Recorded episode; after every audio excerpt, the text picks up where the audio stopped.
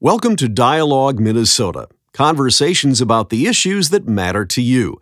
I'm your host, Jim Dubois. President Donald Trump is threatening to pull the U.S. out of the Intermediate Range Nuclear Forces, or INF, treaty with Russia.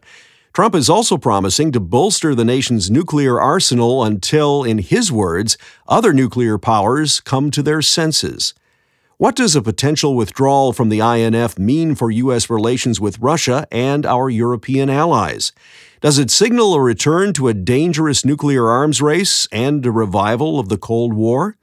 This week on Dialogue Minnesota, we sit down with University of Minnesota Assistant Professor of Political Science Mark Bell. He's an expert on nuclear weapons and proliferation and American foreign policy. He offers his insights on the INF and the possible consequences if the U.S. bows out of the treaty. We caught up with him at his office at the U. Professor Bell, welcome back to Dialogue Minnesota. Thank you. Near the end of October, President Trump announced that the U.S. would withdraw from the Intermediate Range Nuclear Forces, or INF, treaty with Russia. Tell us about the INF treaty. When was it signed and what was the initial purpose of the treaty? Yeah, so this was a treaty that was signed by Ronald Reagan and Mikhail Gorbachev in 1987 as the Cold War was sort of winding down.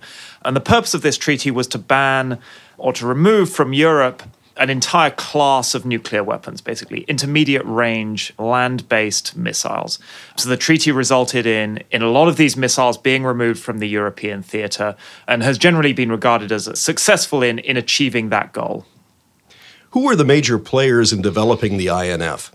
This was a treaty, obviously, that was um, sort of developed between the Soviet Union and, and the United States. Gorbachev and Ronald Reagan signed it. It was then ratified overwhelmingly by the US Senate, although there had been initially a fair degree of opposition to the INF, particularly in, in more conservative Republican circles. But at the end of the day, it was ratified, I think, 93 to 5, so overwhelmingly by the Senate, and, and it came into force at that point. Tell us about the circumstances that led to the need for a nuclear treaty. What was the state of the Cold War near the end of the 1980s? Yeah, so this was sort of the result of a, a, number of political factors towards the end of the Cold War. Obviously, Gorbachev had come in, was a reform-minded Soviet leader, was was interested in reducing uh, Soviet expenditures, trying to get the Soviet economy on a more sustainable track. Similarly, Reagan had come into office concerned about the state of the nuclear balance in Europe. There were concerns that Russia had more of these kind of missiles. Uh, there was a lot of opposition within Europe to stationing similar capabilities in Europe on the Western side, the so called Euro missiles crisis. And so this treaty, in some ways, served the purposes both of Gorbachev and of Reagan, and that's why it was sort of able to be negotiated and able to come into force. What were the nuclear weapon capabilities of both the Russians and the U.S. nuclear arsenals at the time of the treaty? Well, very significant on both sides. But I think there was an increasing acceptance that these short range or, or intermediate range uh, missiles were more destabilizing than other capabilities that both sides had in their arsenals. These capabilities that could cause sort of local crises to very quickly spiral out of control, um, that could reduce the times that either side had to respond that these were sort of unnecessarily destabilizing capabilities, and therefore that it was worth um, the effort to try to bring them under control and ultimately to get rid of them, as the Cold War was sort of winding down anyway. How do policy experts and world leaders currently view the INF? Do they credit the treaty with maintaining a clamp on the nuclear threat from Russia? I mean, I think you see a variety of opinions. I mean, for some people, the signing of the INF was itself part of the end of the Cold War. This was a treaty that signified a fundamental shift in the US Soviet relationship and, and played a key role in sort of ending that conflict. On the other side, I think others see it as largely sort of a symptom of improving relations and a symptom of the end of the Cold War rather than sort of something that itself caused the Cold War to end. So I think you see a range of opinions. And I think that's mirrored in, in the current debates about the Trump administration's proposal to withdraw from the INF. You see some people saying this may trigger, you know, a significant arms race in Europe again, and others saying that this was never sort of a, an important factor in and of itself, and therefore the US leaving it um, will not change things significantly on, on the ground. How successful would you say the INF Treaty has been? Has it lived up to its intended purpose all these years later? Yes, I mean, I think you you certainly see that it was broadly successful in its goals. I mean, a, a very large number of weapons covered by the INF Treaty were removed from the European theatre and, and were dismantled. The INF Treaty is still the only treaty, I believe, signed by two nuclear weapon states that actually eliminates a whole category of, of nuclear weapons. So, yeah, so I think the INF Treaty has clearly been relatively successful in the goals it set itself. You've seen a, a substantial removal of these kinds of capabilities from the European theatre. On the other hand, since 2014, when the Obama administration first accused the Russians of fielding a, a missile system that violates the INF and Russian counter accusations that US missile defense systems violate the INF, you've seen great attention and perhaps this reintroduction of systems that are potentially in violation of the INF. That said, I think it, it's hard to argue with that for a long period of time, the INF you know, was a significant factor in constraining the development of new nuclear systems within Europe. I think that's fairly clear. What are President Trump's main arguments uh, against the treaty as it stands now? The main argument that Trump has made is simply that the Russians are in violation of the treaty. And this was not something new to the Trump administration. The Obama administration in 2014 accused the Russians of fielding a system that was in violation of the treaty. Um, so that's what Trump's saying. I think others in his administration offer a an argument that includes that, but also makes an argument about the strategic balance in Asia, and particularly because this treaty was a bilateral one between the United States and the Soviet Union.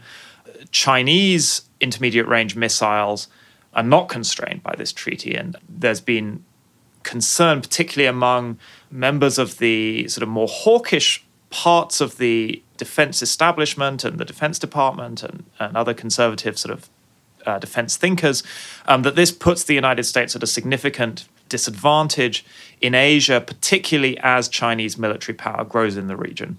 We're talking with Mark Bell. He's an assistant professor of political science at the University of Minnesota. He's an expert on nuclear weapons and proliferation. We're discussing President Trump's threat to withdraw from the Intermediate Range Nuclear Forces Treaty with Russia. How are we able to monitor compliance with this treaty? Well, between the United States and the Soviet Union, inspections were permitted as part of the treaty. So you could go and inspect the missile sites and, and other capabilities that were prohibited by the treaty. And then beyond that, the sort of standard tools that states use to kind of see what other states are up to intelligence capabilities, satellite capabilities, espionage capabilities, all of these things which um, you know states do on a day to day basis to try and see what, what other states are up to in the international system. What are the possible consequences of pulling out of the treaty? I mean, I think there are a few. Um, one possibility is that Russia feels uh, less constrained in deploying these systems. Uh, they can continue to do what they were doing in violation of the treaty, but now they're if the treaty no longer exists, then they're no longer in violation. So they can do that perhaps in a less constrained fashion. Uh, it reduces the uh, the leverage the United States has potentially to pressure Russia back into compliance. Um, there's the possibility that it triggers greater US deployment of these kind of systems in, in Europe. Um, and then there's also the possibility that this changes the situation in, in Asia, that the United States tries to deploy some of these types of systems that would have been in violation of the INF, uh, that it can now deploy some of those systems more freely uh, in Asia as a result. Well, what is China's role in this decision, or rather, how does the U.S. relationship and the Russian relationship with China play a role in the decision to rethink the treaty?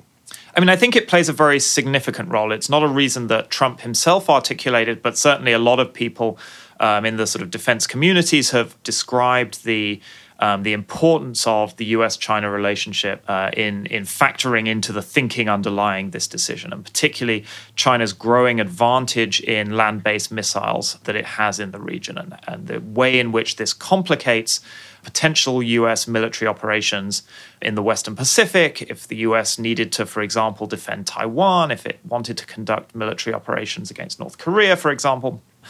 China's considerable intermediate range missile advantage and land based missile advantage maybe complicates um, US efforts to conduct military operations in those regions. And therefore, the argument would be that withdrawal from the treaty, potentially at least, provides the United States with the opportunity to deploy some of these systems in response to Chinese uh, systems of this sort.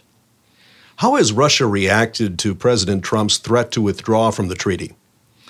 I mean, I think what you've seen so far is is Russia expressing regret that the United States is withdrawing from the treaty, but also essentially, uh, in some ways, this is a sort of public relations gift to the Russians in that it now allows them to continue to do what they were doing, but to blame the United States for this treaty falling apart. I suspect that's what you'll see if indeed the United States does withdraw from the treaty. The Russians will blame the United States for this treaty having fallen apart and sort of move forward on that basis. How are our NATO allies reacting to the president's threat to withdraw from the treaty? I think you've seen a few different responses. Most NATO allies would like the United States to stay in the treaty. I think there's very little doubt about that. That said, you are seeing Surman, for example, the British Defense Secretary, made it clear that Russia has long been in violation of this treaty and therefore that there was certainly a justification, at least, for withdrawal from the treaty. Uh, but I think most European countries, and after all, these are the countries that are in range of the missiles that are banned by the INF, would prefer the United States to stay in the treaty and use um, the diplomatic leverage that that provides, additional sanctions, and so on, to try to pressure Russia back into compliance with the treaty. I think most European leaders, and this is what they've said, is, is that they don't feel that sort of diplomatic avenues have been sufficiently tested or sufficiently exhausted to justify pulling out at this stage. It would be better to impose sanctions, to try to pressure Russia back into compliance in various ways and, and try to make progress on that front. Um, because there's very little appetite within Europe, it's within most European capitals, for the United States redeploying systems of this sort on their territory. So, so I think most Europeans would prefer to avoid that situation and therefore would rather that the United States stayed in the treaty and put pressure on the Russians to come back into compliance with it. How would the dissolution of the INF affect U.S. relations with Russia? You know, some people have said this risks sort of triggering a, a new arms race in Europe. I think those fears are somewhat overstated. Um, I think this complicates relationships with Russia primarily because it complicates relationships with European allies this is part of you know what Russia would like is for NATO to be weakened, for there to be greater tensions between uh, the United States and uh, NATO allies in Europe, and I think this has the possibility of stimulating and triggering more of those tensions. Um, so to that extent, I think the Russians uh, would see the collapse of the INF as being broadly in their interests. How might withdrawal from the INF affect U.S. relations with our European allies and the rest of the world? I, I think two things to say on that. Firstly, it's certainly a cause of some tension with Europe. On the other hand, I think this is a less significant source of tension than a lot of the other things that are going on in the world. The withdrawal from the Iran nuclear deal, I think, is a far bigger problem in US EU relations than the INF. I think the disputes over trade are also a bigger issue in the US EU relationship than the INF. So I think, although this certainly isn't uh, something that's going to have a positive effect on on US EU relations, it doesn't have the same status as, as some of these other issues that are causing tension in the US EU relationship. That said, I think it speaks to a broader tendency within the Trump administration that is of great concern to the EU, um, which is a general tendency to walk away from international agreements, whether that's the Iran nuclear deal, whether it's the Paris Climate Accord, whether it's uh, various other international agreements that the United States is either expressing skepticism about or seeking to renegotiate or, or withdrawing from. And so I think this plays into that broader narrative in a way that I think uh, European leaders find concerning and, and are opposed to.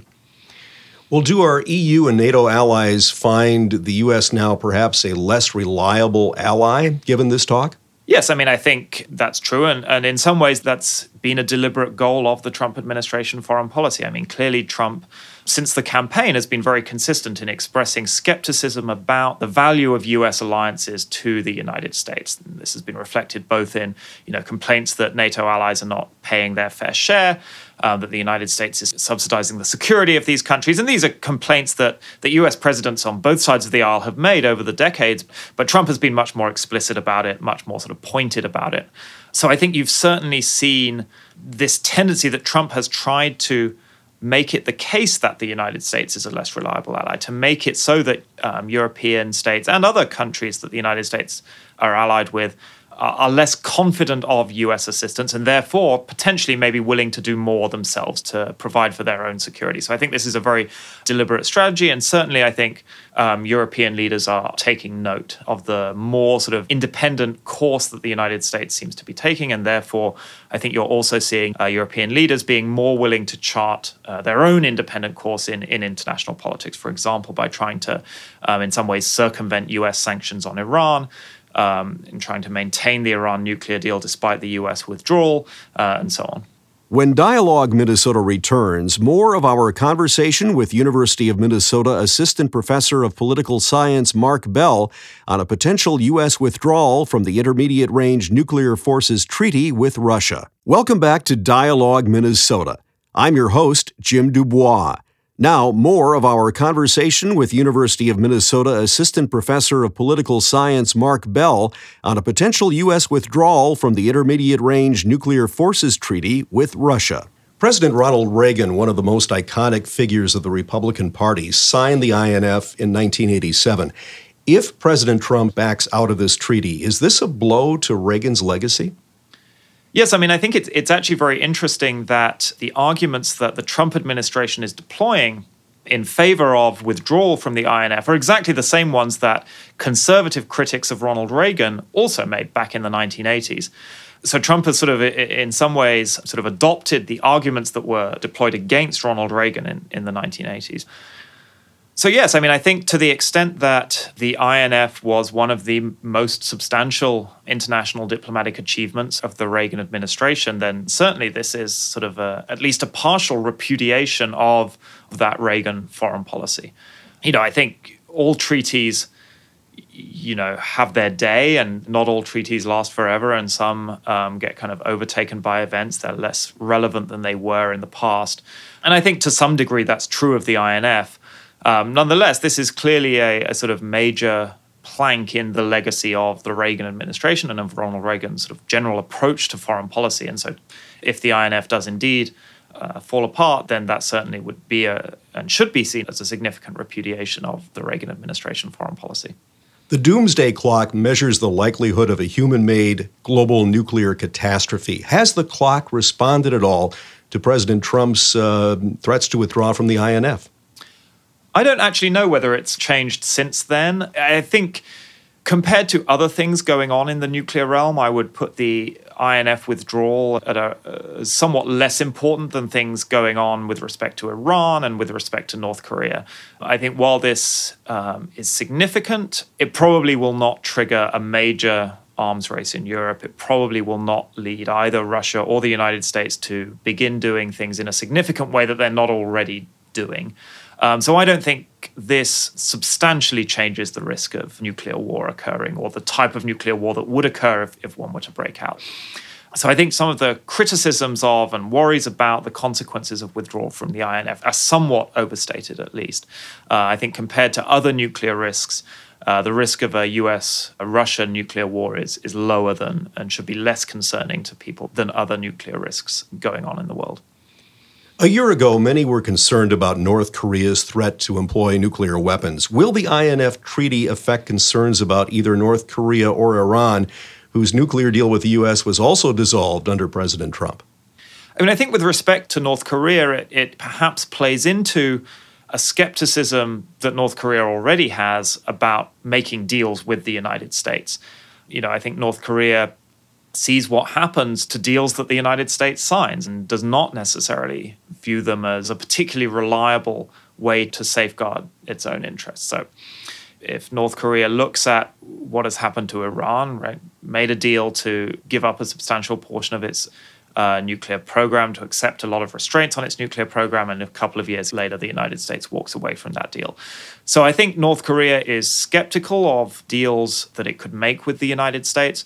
Maybe the INF withdrawal sort of plays into that narrative, but I think that's something that the North Koreans have understood plenty well enough for some time now. And I, you know, I'd be surprised if this had a substantial effect on North Korean thinking. I think uh, the likelihood of North Korea willingly giving up its nuclear weapons were very low before this, and they're very low after this. So I don't see any significant shift occurring as a result of the INF. And similarly with with Iran, if Iran decides it wants to pursue nuclear weapons, I suspect it will do so f- for reasons that are not particularly related to the US decisions about the INF. We're talking with Mark Bell. He's an assistant professor of political science at the University of Minnesota. He's an expert on nuclear weapons and proliferation.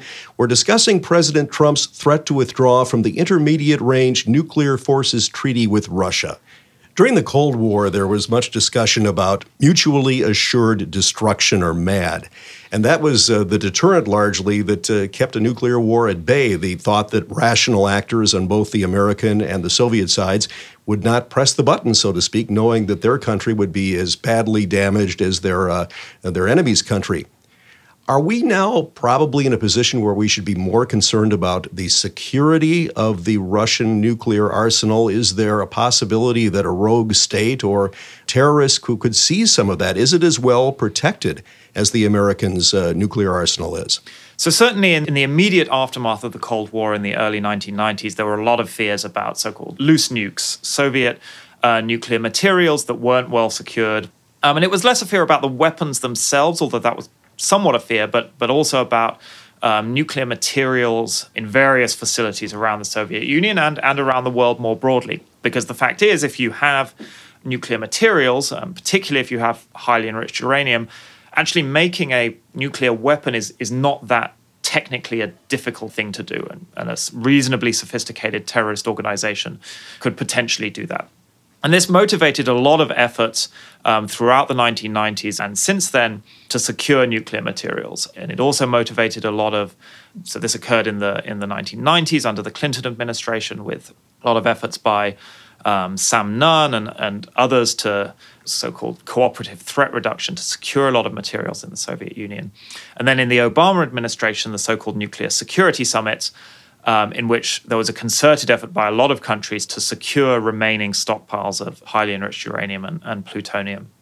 I think those efforts have been largely successful. Nuclear materials around the world are not completely secure, but they're unimaginably more secure than they were in the early part of the 1990s. Um, that said, in some ways, the threat has increased in the sense that uh, we're probably more worried about terrorist organizations with the interest and the capabilities to acquire uh, these kind of materials than we perhaps were in the early 1990s. So uh, while the ease of acquiring these materials has probably gone down, uh, the demand for acquiring these materials may have risen. So certainly, I think uh, nuclear terrorism remains a, a valid risk that people are concerned about and that, that continues to sort of result in, in significant investments of government money around the world to try to secure uh, remaining stockpiles of these materials. Many Americans alive today have no memory of the Cold War. And uh, they also have no memory of the response to the Cold War through civil defense activities, the concepts that were around for a while about uh, digging a hole and protecting yourself and being able to potentially survive a nuclear exchange with an enemy. Do you think we would ever see a return to the Cold War and a Cold War mentality that would uh, press the U.S. or our opponents to begin to increase their nuclear weapon stockpile? I mean, I think you're seeing a general rise in tension between great powers in general, whether that's uh, US Russia, whether it's US China, and so on. So I think that's that's one trend. I think you're also seeing a trend in the United States towards greater reliance on nuclear weapons, particularly in the Pacific as Chinese military power rises. I think what is likely to occur is the United States putting greater reliance on its nuclear weapons uh, to deter actions by the Chinese that that it can no longer deter with conventional forces. And I think this is likely to be a trend that will continue over the next few decades. What I think you've also seen is in general, a substitution for, whereas during the Cold War, there was a relatively low risk of a sort of all out nuclear war between the Soviet Union and the United States. And that was in part what triggered these various sort of civil defense efforts, um, efforts to, to try to come up with ways to make a sort of all out nuclear war survivable in some sense. I think what you see now is is a greater range of threats of lower level nuclear conflict, whether that's in India, Pakistan, whether it's in the US China context, uh, whether it's in uh, the US or NATO Russia context in Eastern Europe. I think you see a, a greater range of situations where there might plausibly be sort of what we might call limited nuclear war, wars that wouldn't escalate to the level of all out nuclear sort of exchange between two superpowers capable of destroying each other's um, societies, but a higher risk of, of more limited nuclear use. So that's, I think, the way in which um, the current sort of nuclear environment is somewhat different to the environment that characterized the Cold War. Mark Bell is an assistant professor of political science at the University of Minnesota and an expert on nuclear weapons and proliferation. Professor Bell, thank you so much for joining us on Dialogue Minnesota. Thank you for having me. You've been listening to Dialogue Minnesota, conversations about the issues that matter to you. The midterm elections are looming and the stakes are high as both major political parties battle for control of Congress, the state legislature, and state constitutional offices. Join us next time as University of Minnesota Associate Professor of Political Science Kathryn Pearson analyzes the election results. I'm Jim Dubois. Thanks for listening.